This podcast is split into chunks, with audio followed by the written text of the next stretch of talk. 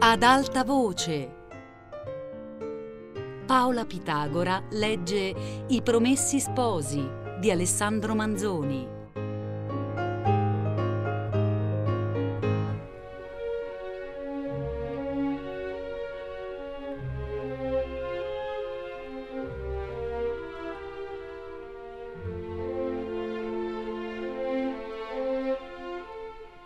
Accostatevi. Quella giovine, disse la signora Lucia facendole cenno col dito. So che il padre guardiano è la bocca della verità, ma nessuno può essere meglio informato di voi in quest'affare. Tocca a voi a dirci se questo cavaliere era un persecutore odioso.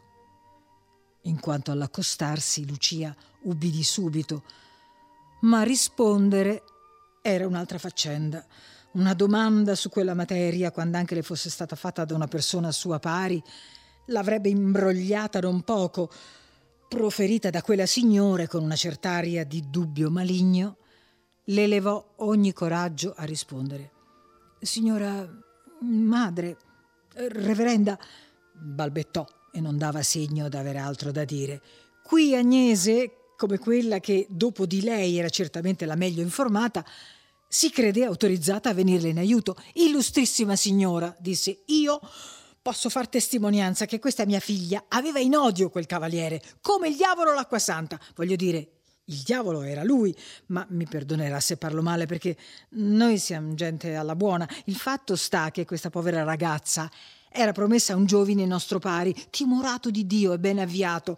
E se il signor curato fosse stato un po' più un uomo di quelli che, che mi intendo io, so che parlo di un religioso, ma il padre Cristoforo, amico qui del padre guardiano, è religioso al par di lui, e quello è un uomo pieno di carità, e se fosse qui potrebbe attestare.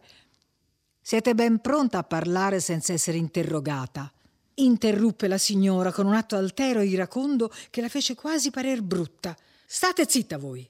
Già lo so che i parenti hanno sempre una risposta da dare in nome dei loro figliuoli. Agnese, mortificata, diede a Lucia un'occhiata che voleva dire Vedi quel che mi tocca per essere tu tanto impicciata. Anche il guardiano accennava alla giovine dandole d'occhio e tentennando il capo che quello era il momento di sgranchirsi e di non lasciare in secco la povera mamma. Reverenda signora, disse Lucia. Quanto le ha detto mia madre è la pura verità. Il giovane che mi discorreva, e qui diventò rossa rossa, lo prendevo io di mia volontà, mi scusi se parlo da sfacciata, ma è per non lasciar pensar male di mia madre. E in quanto a quel signore, Dio gli perdoni. Vorrei piuttosto morire che cader nelle sue mani. E se lei fa questa carità di metterci al sicuro, già che siamo ridotte a far questa faccia di chiedere ricovero e ad incomodare le persone da bene. Ma sia fatta la volontà di Dio, sia certa, signora, che nessuno potrà pregare per lei più di cuore che noi, povere donne. A voi credo, disse la signora con voce raddolcita, ma avrò piacere di sentirvi da solo a solo, non che abbia bisogno d'altri schiarimenti né d'altri motivi, per servire alle premure del padre guardiano, aggiunse subito, rivolgendosi a lui con una compitezza studiata. Anzi, continuò, ci ho già pensato. Ed ecco ciò che mi pare di poter far di meglio per ora. La fattoressa del monastero ha maritata pochi giorni or sono l'ultima sua figliuola. Queste donne potranno occupare la camera lasciata in libertà da quella e supplire a quei pochi servizi che faceva lei. Veramente e qui accennò al guardiano che si avvicinasse alla grata e continuò sottovoce. Veramente, attesa la scarsezza dell'annate, non si pensava di sostituir nessuno a quella giovine, ma parlerò io alla madre badessa e una mia parola è per una premura del padre guardiano. Insomma, do la cosa per fatta. Il guardiano cominciava a ringraziare, ma la signora l'interruppe. Non occorrono cerimonie, anch'io in un caso, in un bisogno, saprei far capitale dell'assistenza dei padri cappuccini. Alla fine, continuò con un sorriso, nel quale traspariva un non so che di ironico ed amaro. Alla fine, non siamo noi fratelli e sorelle? Così detto chiamò una conversa, Due di queste erano, per una distinzione singolare, assegnate al suo servizio privato e le ordinò che avvertisse di ciò la badessa e prendesse poi i concerti opportuni con la fattoressa e con Agnese. Licenziò questa, commiatò il guardiano e ritenne Lucia.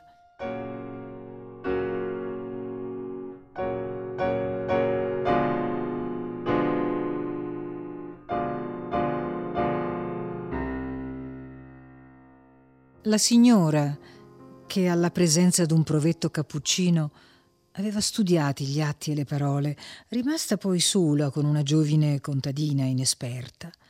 Non pensava più tanto a contenersi e i suoi discorsi divennero a poco a poco così strani che invece di riferirli noi crediamo più opportuno di raccontare brevemente la storia antecedente di questa infelice.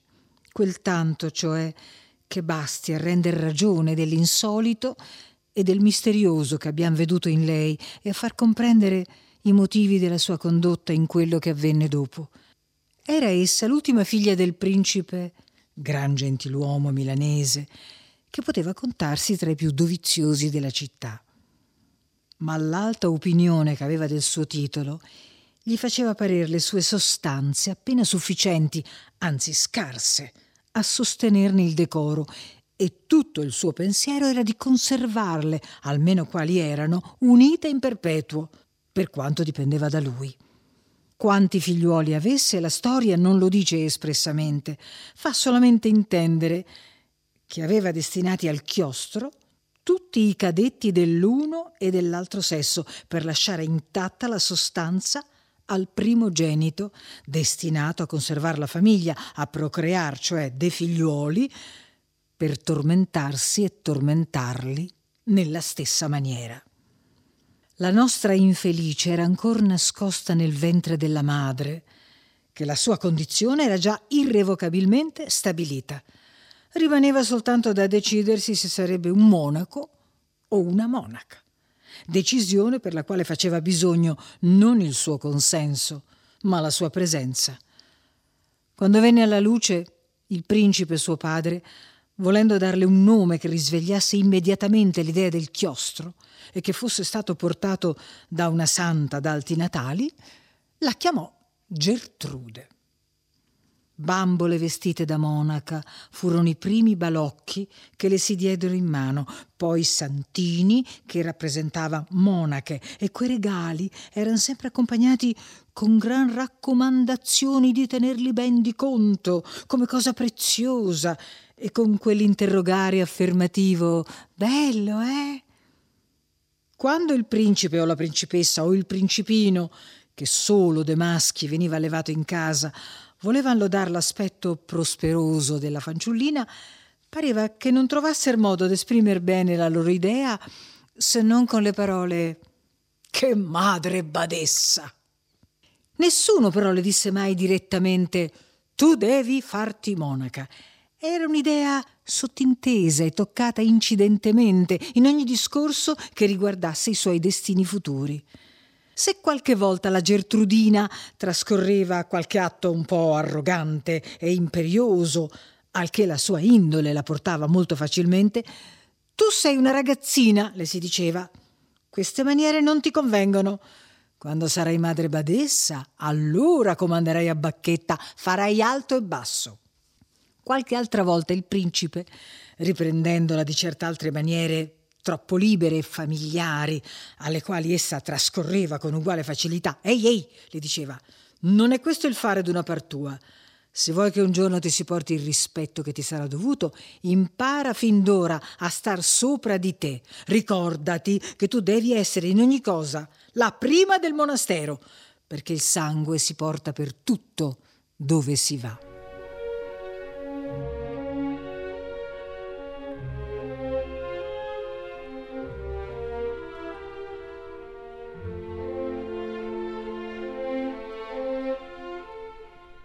A sei anni Gertrude fu collocata per educazione, ancor più per istradamento alla vocazione impostale, nel monastero dove l'abbiamo veduta. Appena entrata nel monastero fu chiamata per antonomasia la signorina. Posto distinto a tavola, nel dormitorio, la sua condotta proposta all'altra per esemplare, chicche e carezze senza fine e condite con quella familiarità un po' rispettosa che tanto adesca i fanciulli quando la trovano in coloro che vedono trattare gli altri fanciulli con un contegno abituale di superiorità. Non che tutte le monache fossero congiurate a tirar la poverina nel laccio. Ce n'erano molte delle semplici e lontane da ogni intrigo, alle quali il pensiero di sacrificare una figlia a mire interessate avrebbe fatto ribrezzo. Ma queste, tutte attente alle loro occupazioni particolari, parte non s'accorgevano bene di tutti quei maneggi, parte non distinguevano quanto vi fosse di cattivo, parte s'astenevano dal farvi sopra esame, parte stavano zitte per non fare scandoli inutili. Qualcheduna anche, rammentandosi d'essere stata con simili arti condotta a quello di cui si era pentita poi, sentiva compassione della povera innocentina e si sfogava col far le carezze tenere e malinconiche. Ma questa era ben lontana dal sospettare che ci fosse sotto mistero. E la faccenda camminava. Sarebbe forse camminata così fino alla fine se Gertrude fosse stata la sola ragazza in quel monastero, ma tra le sue compagne d'educazione ce n'erano alcune che sapevano d'essere destinate al matrimonio. Gertrudina, nudrita nelle idee della sua superiorità, parlava magnificamente dei suoi destini futuri di badessa, di principessa del monastero, voleva a ogni costo essere per le altre un soggetto di invidia e vedeva con maraviglia e con dispetto che alcune di quelle non ne sentivano punto. Alle immagini maestose ma circoscritte e fredde che può somministrare il primato in un monastero, contrapponeva in esse le immagini varie e luccicanti di nozze, di pranzi, di conversazioni, di festini, come dicevano allora, di villeggiature, di vestiti, di carrozze. Queste immagini cagionarono nel cervello di Gertrude quel movimento, quel brulichio che produrrebbe un gran paniere di fiori appena colti messo davanti a un alveare. I parenti e le educatrici avevano coltivata e accresciuta in lei la vanità naturale per farle piacere il chiostro. Ma quando questa passione fu stuzzicata da idee tanto più omogenee ad essa, si gettò su quelle con un ardore ben più vivo e più spontaneo. Per non restare al di sotto di quelle sue compagne e per condiscendere nello stesso tempo al suo nuovo genio, rispondeva che, alla fin dei conti, Nessuno le poteva mettere il velo in capo senza il suo consenso, che anche lei poteva maritarsi, abitare un palazzo, godersi il mondo e meglio di tutte loro. Che lo poteva, purché l'avesse voluto, che lo vorrebbe, che lo voleva. E lo voleva, infatti. L'idea della necessità del suo consenso, idea che fino a quel tempo era stata come inosservata e rannicchiata in un angolo della sua mente, si sviluppò allora e si manifestò con tutta la sua importanza. Essa la chiamava ogni momento in aiuto per godersi più tranquillamente l'immagine di un avvenire gradito. Dietro quest'idea però ne compariva sempre infallibilmente un'altra, che quel consenso si trattava di negarlo al principe padre, il quale lo teneva già o mostrava di tenerlo per dato, e a questa idea l'animo della figlia era ben lontano dalla sicurezza che ostentavano le sue parole. Ciò che Gertrude aveva fino allora più distintamente vagheggiato in quei sogni dell'avvenire era lo splendore esterno e la pompa. Un non so che di molle ed affettuoso che dapprima v'era diffuso leggermente come in nebbia cominciò allora a spiegarsi e a primeggiare nelle sue fantasie. S'era fatto, nella parte più riposta della mente, come uno splendido ritiro. Ivi si rifugiava dagli oggetti presenti, ivi accoglieva certi personaggi stranamente composti di confuse memorie della puerizia, di quel poco che poteva vedere del mondo esteriore, di ciò che aveva imparato dai discorsi delle compagne si tratteneva con essi, parlava loro e si rispondeva in loro nome. Ivi dava ordini e riceveva omaggi d'ogni genere. Di quando in quando i pensieri della religione venivano a disturbare quelle feste brillanti e faticose, ma la religione, come l'avevano insegnata alla nostra poveretta e come essa l'aveva ricevuta, non bandiva l'orgoglio, anzi lo santificava e lo proponeva come un mezzo per ottenere una felicità terrena. Privata così della sua essenza, non era più la religione, ma una larva come l'altre.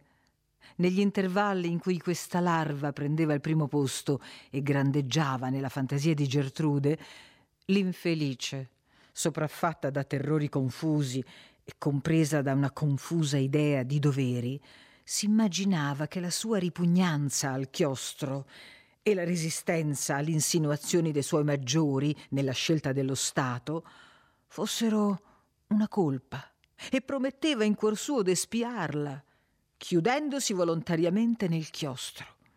Era legge che una giovine non potesse venire accettata monaca prima d'essere stata esaminata da un ecclesiastico, chiamato il vicario delle monache, o da qualche altro deputato a ciò, affinché fosse certo che ci andava di sua libera scelta. E questo esame non poteva aver luogo se non un anno dopo che l'avesse esposto a quel vicario il suo desiderio, con una supplica in iscritto. Quelle monache che avevano preso il tristo incarico di far che Gertrude s'obbligasse per sempre, con la minor possibile cognizione di ciò che faceva, colsero un dei momenti che abbiamo detto per farle trascrivere e sottoscrivere una tal supplica. E a fine di indurla più facilmente a ciò, non mancarono di dirle e di ripeterle che finalmente era una mera formalità, la quale, e questo era vero, non poteva avere efficacia se non da altri atti posteriori che dipenderebbero dalla sua volontà. Con tutto ciò, la supplica non era forse ancor giunta al suo destino, che Gertrude s'era già pentita d'averla sottoscritta. Si pentiva poi d'essersi pentita, passando così i giorni e i mesi in un'incessante vicenda di sentimenti contrari. Tenne lungo tempo nascosto alle compagne quel passo, ora per timore d'esporre alle contraddizioni una buona risoluzione, ora per vergogna di palesare uno sproposito. Vinse finalmente il desiderio di sfogar l'animo e d'accattar consiglio e coraggio. C'era un'altra legge che una giovine non fosse ammessa a quell'esame della vocazione se non dopo aver dimorato almeno un mese fuori del monastero dove era stata in educazione. Era già scorso l'anno da che la supplica era stata mandata e Gertrude fu avvertita che tra poco verrebbe levata dal monastero e condotta nella casa paterna per rimanervi quel mese e far tutti i passi necessari al compimento dell'opera che aveva di fatto cominciata. Il principe e il resto della famiglia tenevano tutto ciò per certo, come se fosse già avvenuto, ma la giovine aveva tutt'altro in testa. Invece di fare gli altri passi, pensava alla maniera di tirare indietro il primo. In tali angustie si risolvette ad aprirsi con una delle sue compagne, la più franca e pronta sempre a dar consigli risoluti. Questa suggerì a Gertrude di informar con una lettera il padre della sua nuova risoluzione giacché non le bastava l'animo di spiattellargli sul viso un bravo non voglio. E perché i pareri gratuiti in questo mondo sono molto rari, la consigliera fece pagar questo a Gertrude con tante beffe sulla sua dappocaggine. La lettera fu concertata tra quattro o cinque confidenti, scritta di nascosto e fatta ricapitare per via d'artifizi molto studiati. Gertrude stava con grande ansietà aspettando una risposta che non venne mai. Se non che alcuni giorni dopo la badessa la fece venire nella sua cella e con un contegno di mistero, di disgusto e di compassione le diede un cenno oscuro d'una gran collera del principe e d'un fallo che ella doveva aver commesso, lasciandole però intendere che portandosi bene poteva sperare che tutto sarebbe dimenticato. La giovinetta intese e non osò domandar più in là. Venne finalmente il giorno tanto temuto e bramato. Quantunque Gertrude sapesse che andava a un combattimento, pure l'uscir di monastero, il lasciar quelle mura nelle quali era stata ott'anni rinchiusa, lo scorrere in carrozza per l'aperta campagna, il riveder la città, la casa, furono sensazioni piene d'una gioia tumultuosa. In quanto al combattimento, la poveretta, con la direzione di quelle confidenti, aveva già prese le sue misure e fatto, come ora si direbbe, il suo piano. O mi vorranno forzare, pensava, e io sarò dura, sarò umile, rispettosa, ma non acconsentirò.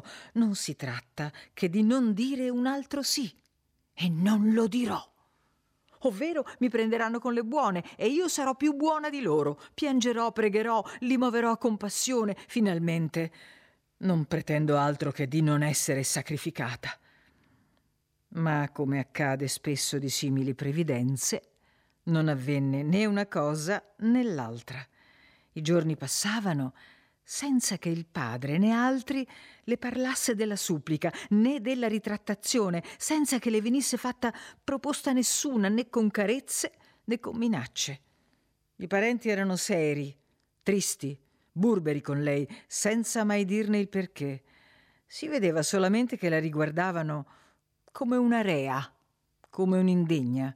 Un anatema misterioso pareva che pesasse sopra di lei e la segregasse dalla famiglia, lasciandovela soltanto unita quanto bisognava per farle sentire la sua suggezione. Di rado, e solo a certe ore stabilite, era ammessa alla compagnia dei parenti e del primogenito. Tra loro tre pareva che regnasse una gran confidenza, la quale rendeva più sensibile, più doloroso l'abbandono in cui era lasciata Gertrude. Nessuno le rivolgeva il discorso e quando essa arrischiava timidamente qualche parola che non fosse per cosa necessaria, o non attaccava o veniva corrisposto con uno sguardo distratto, o sprezzante, o severo. La compagnia era più trista, più scarsa, meno variata che nel monastero. A ogni annunzio d'una visita, Gertrude doveva salire all'ultimo piano per chiudersi con alcune vecchie donne di servizio. E lì anche desinava quando c'era invito. I servitori si uniformavano nelle maniere e nei discorsi all'esempio e alle intenzioni dei padroni. E Gertrude, che per sua inclinazione avrebbe voluto trattarli con una familiarità signorile e che, nello stato in cui si trovava, avrebbe avuto di grazia che le facessero qualche dimostrazione d'affetto, come a una loro pari, e scendeva anche a mendicarne. Rimaneva poi umiliata e sempre più afflitta di vedersi corrisposta con una noncuranza manifesta, benché accompagnata da un leggero ossequio di formalità. Dovette però accorgersi che un paggio, ben diverso da coloro, le portava un rispetto e sentiva per lei una compassione d'un genere particolare. Il contegno di quel ragazzotto era ciò che Gertrude aveva fino allora visto di più somigliante a quell'ordine di cose tanto contemplato nella sua immaginativa, al contegno di quelle sue creature ideali. A poco a poco si scoprì un non so che di nuovo nelle maniere della giovinetta, una tranquillità e un'inquietudine diversa dalla solita, un fare di chi ha trovato qualche cosa che gli preme, che vorrebbe guardare ogni momento e non lasciar vedere agli altri. Le furono tenuti gli occhi addosso più che mai. Che è che non è? Una mattina fu sorpresa da una di quelle cameriere mentre stava piegando alla sfuggita una carta sulla quale avrebbe fatto meglio a non iscriver nulla. Dopo un breve tira-tira, la carta rimase nelle mani della cameriera e da queste passò in quelle del principe. Il terrore di Gertrude al rumor dei passi di lui non si può descrivere né immaginare. Era quel padre, era irritato e lei si sentiva colpevole. Ma quando lo vide comparire con quel cipiglio, con quella carta in mano, avrebbe voluto essere cento braccia sottoterra, nonché in un chiostro. Le parole non furono molte, ma terribili. Il gastigo intimato subito non fu che d'essere rinchiusa in quella camera, sotto la guardia della donna che aveva fatta la scoperta. Ma questo non era che un principio, che un ripiego del momento. Si prometteva, si lasciava vedere per aria un altro gastigo oscuro, indeterminato e quindi più spaventoso. Il paggio fu subito sfrattato, come era naturale, e fu minacciato anche a lui qualcosa di terribile, se in qualunque tempo avesse osato fiatar nulla dell'avvenuto. Nel fargli questa intimazione, il principe gli appoggiò due solenni schiaffi per associare a quell'avventura un ricordo che togliesse al ragazzaccio ogni tentazione di vantarsene. Un pretesto qualunque per coonestare la licenza data a un paggio non era difficile a trovarsi in quanto alla figlia si disse che era incomodata. Rimase essa dunque col batticuore, con la vergogna, col rimorso, col terrore dell'avvenire, con la sola compagnia di quella donna odiata da lei come il testimonio della sua colpa e la cagione della sua disgrazia. Costei odiava poi a vicenda Gertrude, per la quale si trovava ridotta, senza saper per quanto tempo, alla vita noiosa di carceriera e divenuta per sempre custode d'un segreto pericoloso. Il primo confuso tumulto di quei sentimenti s'acquietò a poco a poco, ma tornando essi poi a uno per volta nell'animo, vi si ingrandivano e si fermavano a tormentarlo più distintamente e a bell'agio. Che poteva mai essere quella punizione minacciata in enimma? Molte varie e strane se ne affacciavano alla fantasia ardente e inesperta di Gertrude. Quella che pareva più probabile era di venir ricondotta al monastero di Monza, di ricomparirvi non più come la signorina, ma in forma di colpevole e di starvi rinchiusa chissà fino a quando, chissà con quali trattamenti. Ciò che una tale immaginazione, tutta piena di dolori, aveva forse di più doloroso per lei, era l'apprensione della vergogna. Le frasi, le parole, le virgole di quel foglio sciagurato passavano e ripassavano nella sua memoria, le immaginava osservate, pesate da un lettore tanto impreveduto, tanto diverso da quello a cui erano destinate. Si figurava che avesse potuto cadere sotto gli occhi anche della madre o del fratello o di chissà altri. E al paragon di ciò tutto il rimanente le pareva quasi un nulla. L'immagine di colui che era stato la prima origine di tutto lo scandalo non lasciava di venire spesso anch'essa ad infestar la povera rinchiusa. E pensate che strana comparsa doveva far quel fantasma tra quegli altri così diversi da lui, seri, freddi, minacciosi ma appunto perché non poteva separarlo da essi né tornare un momento a quelle fuggitive compiacenze, senza che subito non le s'affacciassero i dolori presenti che ne erano la conseguenza, cominciò a poco a poco a tornarci più di rado, a rispingerne la rimembranza, a divezzarsene né più a lungo o più volentieri si fermava in quelle liete e brillanti fantasie d'una volta, eran troppo opposte alle circostanze reali, a ogni probabilità dell'avvenire. Il solo castello nel quale Gertrude potesse immaginare un rifugio tranquillo e onorevole e che non fosse in aria era il monastero, quando si risolvesse d'entrarci per sempre. Una tale risoluzione non poteva dubitarne. Avrebbe accomodato ogni cosa, saldato ogni debito e cambiata in un attimo la sua situazione.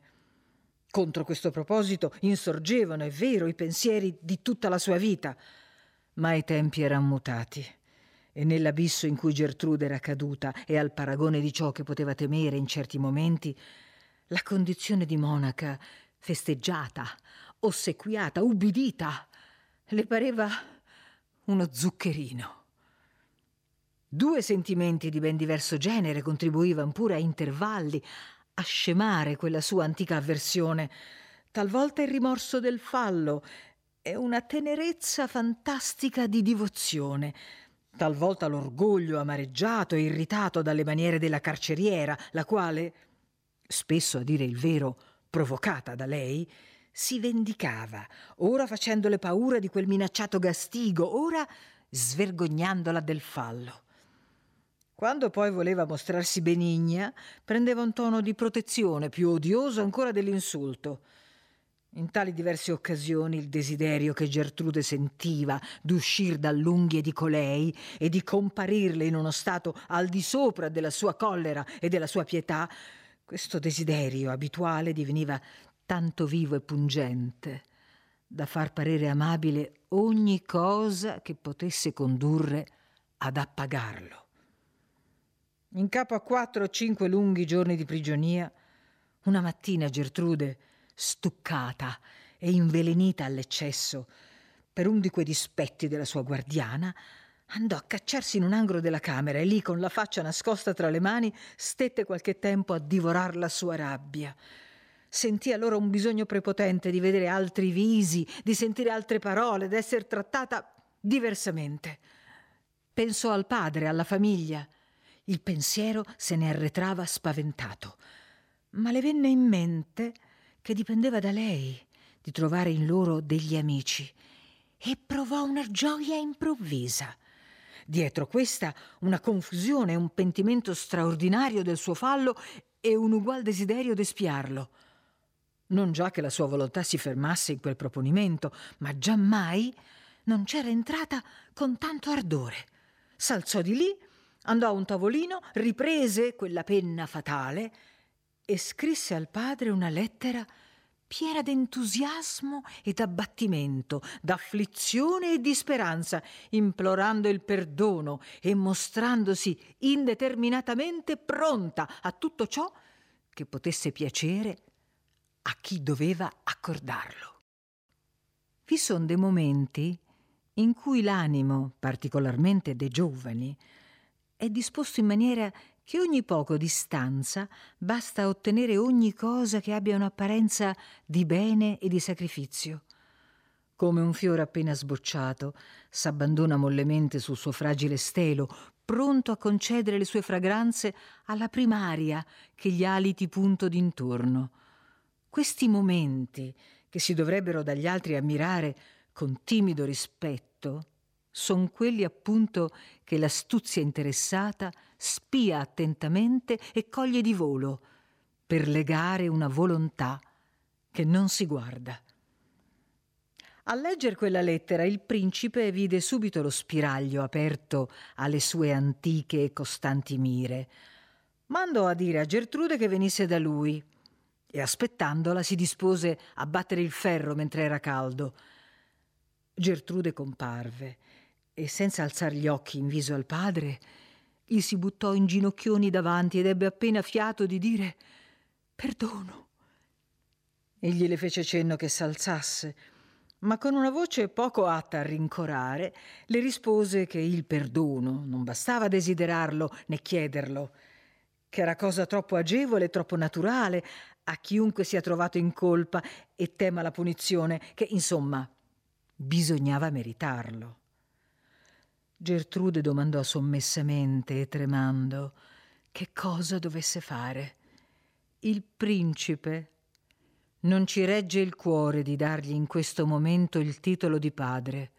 Non rispose direttamente, ma cominciò a parlare a lungo del fallo di Gertrude e quelle parole frizzavano sull'animo della poveretta come lo scorrere d'una mano ruvida su una ferita. Continuò dicendo che quando anche casomai che avesse avuto prima qualche intenzione di collocarla nel secolo, lei stessa ci aveva messo ora un ostacolo insuperabile, giacché a un cavalier d'onore come era lui non sarebbe mai bastato l'animo di regalare a un galantuomo una signorina che aveva dato un tal saggio di sé. La misera ascoltatrice era annichilata. Allora il principe Raddolcendo a grado a grado la voce e le parole, proseguì dicendo che però a ogni fallo c'era rimedio e misericordia, che il suo era di quelli per i quali il rimedio è più chiaramente indicato, che essa doveva vedere in questo tristo accidente come un avviso che la vita del secolo era troppo piena di pericoli per lei. Ah sì, esclamò Gertrude, scossa dal timore, preparata dalla vergogna e mossa in quel punto da una tenerezza istantanea. Ah, lo capite anche voi, rispose incontanente il principe. Ebbene, non si parli più del passato. Tutto è cancellato. Avete preso il solo partito onorevole e conveniente che vi rimanesse. Ma perché l'avete preso di buona voglia e con buona maniera, tocca a me a farvelo riuscir gradito in tutto e per tutto. Tocca a me a farne tornare tutto il vantaggio e tutto il merito sopra di voi. Ne prendo io la cura. Così dicendo, scosse un campanello che stava sul tavolino e al servitore che entrò disse La principessa e il principino subito. E seguitò con Gertrude. Voglio metterli subito a parte della mia consolazione. Voglio che tutti comincin subito a trattarvi come si conviene. Avete sperimentato in parte il Padre severo, ma da qui innanzi proverete tutto il Padre amoroso. A queste parole Gertrude rimaneva come sbalordita. Ora ripensava come mai quel sì che le era scappato avesse potuto significar tanto. Ora cercava se ci fosse maniera di riprenderlo, di ristringerne il senso. Ma la persuasione del principe pareva così intera, la sua gioia così gelosa, la benignità così condizionata, che Gertrude non osò proferire una parola che potesse turbarle menomamente. Dopo pochi momenti vennero i due chiamati, vedendo lì Gertrude la guardarono in viso, incerti e maravigliati, ma il principe, con un contegno lieto e amorevole che ne prescriveva loro un somigliante, ecco, disse la pecora smarrita, e sia questa l'ultima parola che richiami triste memorie, Ecco la consolazione della famiglia. Gertrude non ha più bisogno di consigli. Ciò che noi desideravamo per suo bene l'ha voluto lei spontaneamente. È risoluta, ma ha fatto intendere che è risoluta. A questo passo alzò essa verso il padre uno sguardo tra atterrito e supplichevole, come per chiedergli che sospendesse, ma egli proseguì francamente che è risoluta di prendere il velo. Brava! Bene! esclamarono a una voce la madre e il figlio, e l'uno dopo l'altra abbracciarono Gertrude, la quale ricevette queste accoglienze con lacrime che furono interpretate per lacrime di consolazione.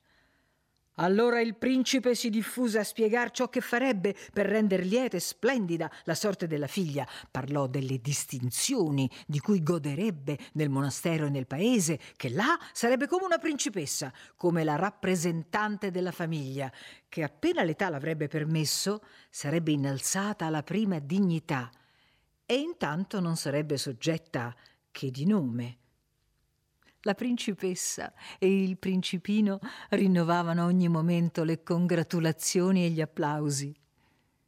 Gertrude era come dominata da un sogno. Converrà poi fissare il giorno per andare a Monza a far la richiesta alla badessa, disse il principe, come sarà contenta, visto dire che tutto il monastero saprà valutare l'onore che Gertrude gli fa. Anzi, perché non ci andiamo oggi? Gertrude prenderà volentieri un po' d'aria. Andiamo pure, disse la principessa. Vo a dar gli ordini, disse il principino. Ma, proferì sommessamente Gertrude. Piano, piano, riprese il principe, lasciam decidere a lei. Forse oggi non si sente abbastanza disposta e le piacerebbe più aspettare fino a domani.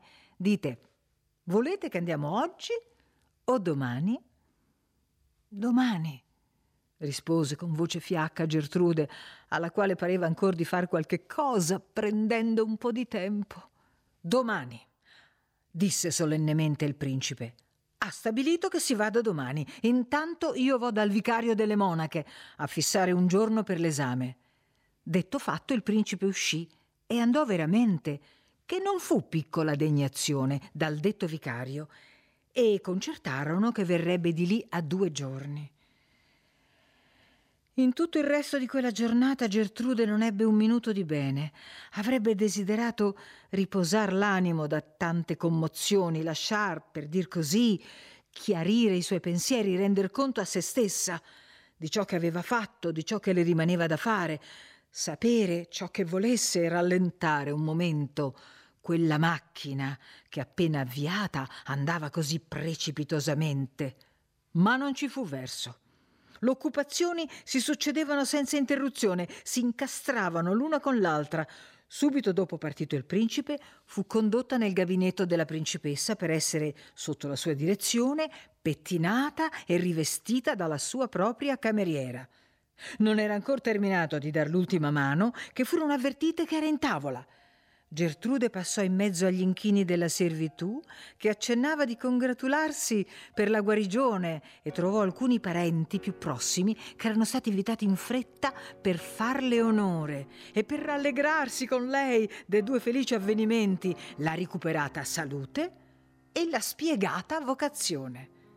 La sposina, così si chiamavano le giovani monacande, e Gertrude, al suo apparire, fu da tutti salutata con quel nome. La sposina ebbe da dire e da fare a rispondere a complimenti che le fioccavano da tutte le parti. Sentiva bene che ognuna delle sue risposte era come un'accettazione e una conferma, ma come rispondere diversamente? Poco dopo alzati da tavola venne l'ora della trottata. Gertrude entrò in carrozza con la madre, con due zii che erano stati al pranzo. Dopo un solito giro si riuscì alla strada marina, che allora attraversava lo spazio occupato ora dal giardin pubblico, ed era il luogo dove i signori venivano in carrozza a ricrearsi delle fatiche della giornata. Gli zii parlarono anche a Gertrude, come portava la convenienza in quel giorno, e uno di loro, il qual pareva che più dell'altro conoscesse ogni persona, ogni carrozza, ogni livrea e aveva ogni momento qualcosa da dire del signor tale e della signora talaltra, si voltò a lei tutto a un tratto e le disse Ah, furbetta, voi date un calcio a tutte queste corbellerie. Siete una dirittona voi. Piantate negli impicci noi poveri mondani, vi ritirate a fare una vita beata e andate in paradiso in carrozza.